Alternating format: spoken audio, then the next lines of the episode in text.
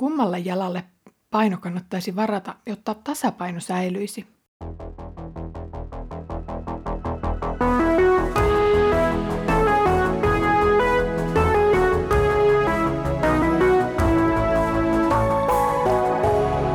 Kirjoitusten pauloissa. Tervetuloa jälleen mukaan Kirjoitusten pauloissa podcastiin. Olen Iida Halme Etelä-Saimaan kansanlähetyksestä ja luen kanssasi apostolien tekoja.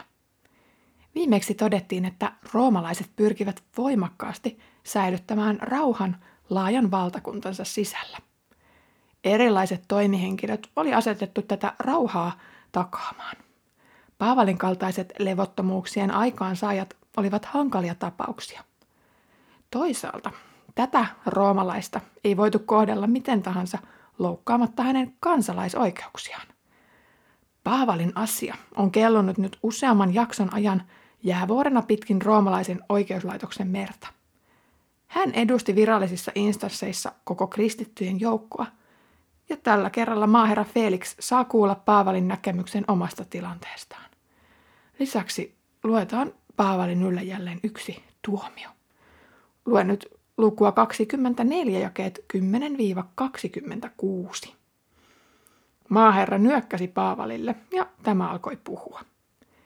Tiedän, että olet jo monet vuodet ollut tämän kansan tuomarina ja siksi voin turvallisin mielin puolustaa itseäni.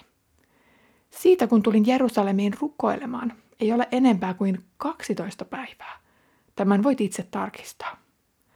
Minun ei ole havaittu väittelevän kenenkään kanssa, eikä kiihottavan kansaa. Ei temppelissä, ei synagogissa, eikä kaupungilla.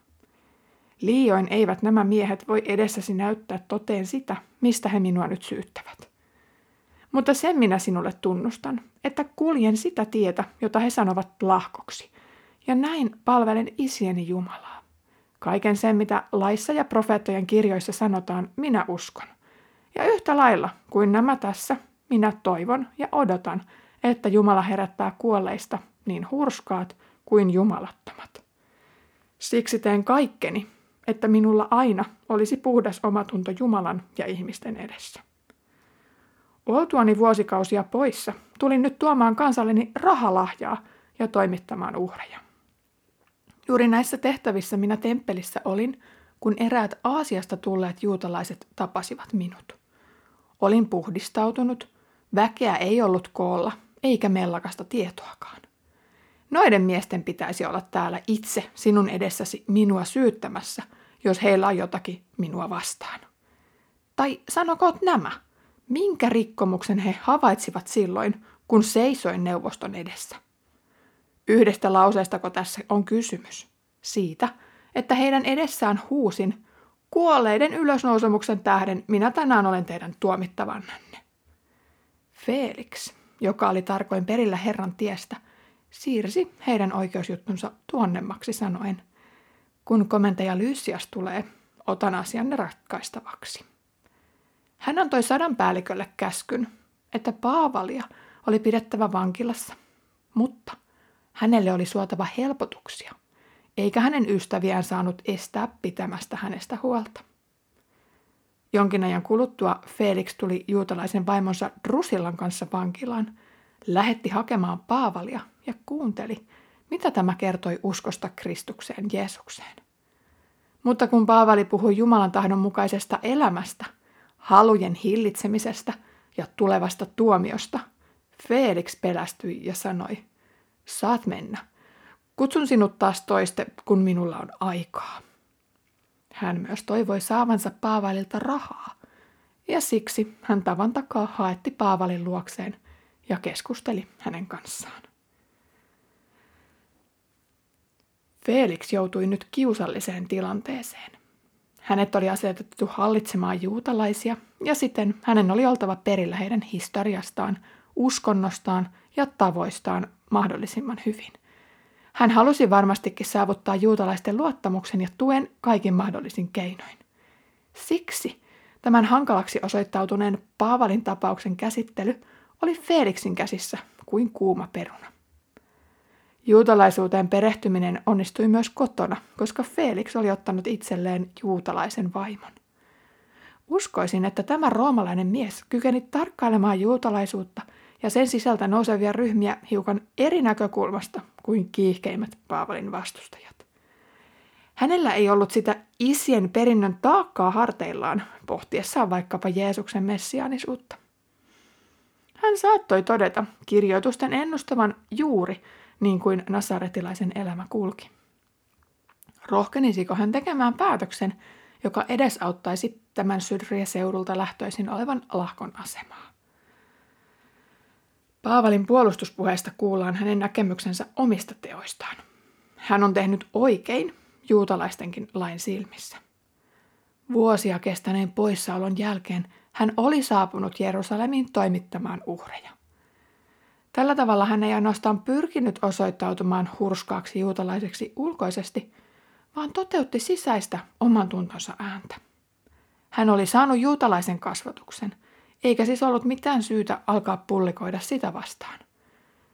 Paavali puhuu täyttä totta ja on erinomaisesti tilanteen tasalla. Hän tiedostaa myös sen erimielisyyden, jota hänen ja joidenkin juutalaisten välillä vallitsee. Ainoa erimielisyys on itse asiassa oppi ylösnousemuksesta. Osa juutalaisista pyrki kiistämään sen todellisuuden ja siksi osaa suututti se, että Paavali väitti ensin Jeesuksen nousseen kuolleista ja tämän myötä muitakin odottaisi sama jossakin tulevaisuudessa. Puolustuksekseen hän sanoki osuvasti, olin puhdistautunut. Väkeä ei ollut koolla, eikä mellakasta tietoakaan. Felix pyrki tekemään oikean ratkaisun. Toisessa kupissa painoi oikeudenmukaisuus ja roomalaisen lain mukaan toimiminen. Suoraan sanottuna Paavalista ei löytynyt vakavan syyn aihetta. No toisessa kupissa painoi halu miellyttää juutalaisia kapinoiden välttämiseksi. Felix passittikin Paavalin vankeuteen. Vankilassa hänen olosuhteistaan tehtiinkin mahdollisimman mukavat, jotta Paavali tai muut kristityt eivät voisi väittää tulleensa kaltoin kohdelluiksi. Vankilassa piti lopulta viettää kaksi vuotta ennen seuraavaa käännettä. Kaksi vuotta on pitkä aika tämän toimeliaan miehen elämässä. Katkesiko evankeliumin julistuksesta nyt siivet? Lukuisissa Paavalin kirjeissä käy ilmi hänen kirjoittaneen niitä nimenomaan vankilasta käsin. Mitä ilmeisimmin tämä aika ei siis mennyt nyt hukkaan, vaan Paavali löysi väylän julistaa evankeliumia myös maantieteellisesti kahlittuna.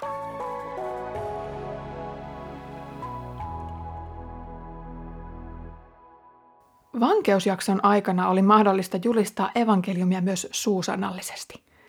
Felix, jonka Luukas kuvaa olevan tarkoin perillä Herran tiestä, kutsui Paavalin keskustelemaan kanssaan saadakseen paremmin selville tämän juutalaisen haaran näkemyksiä. Oppi Kristuksesta ja pelastuksesta taisi vähän viehättääkin miestä.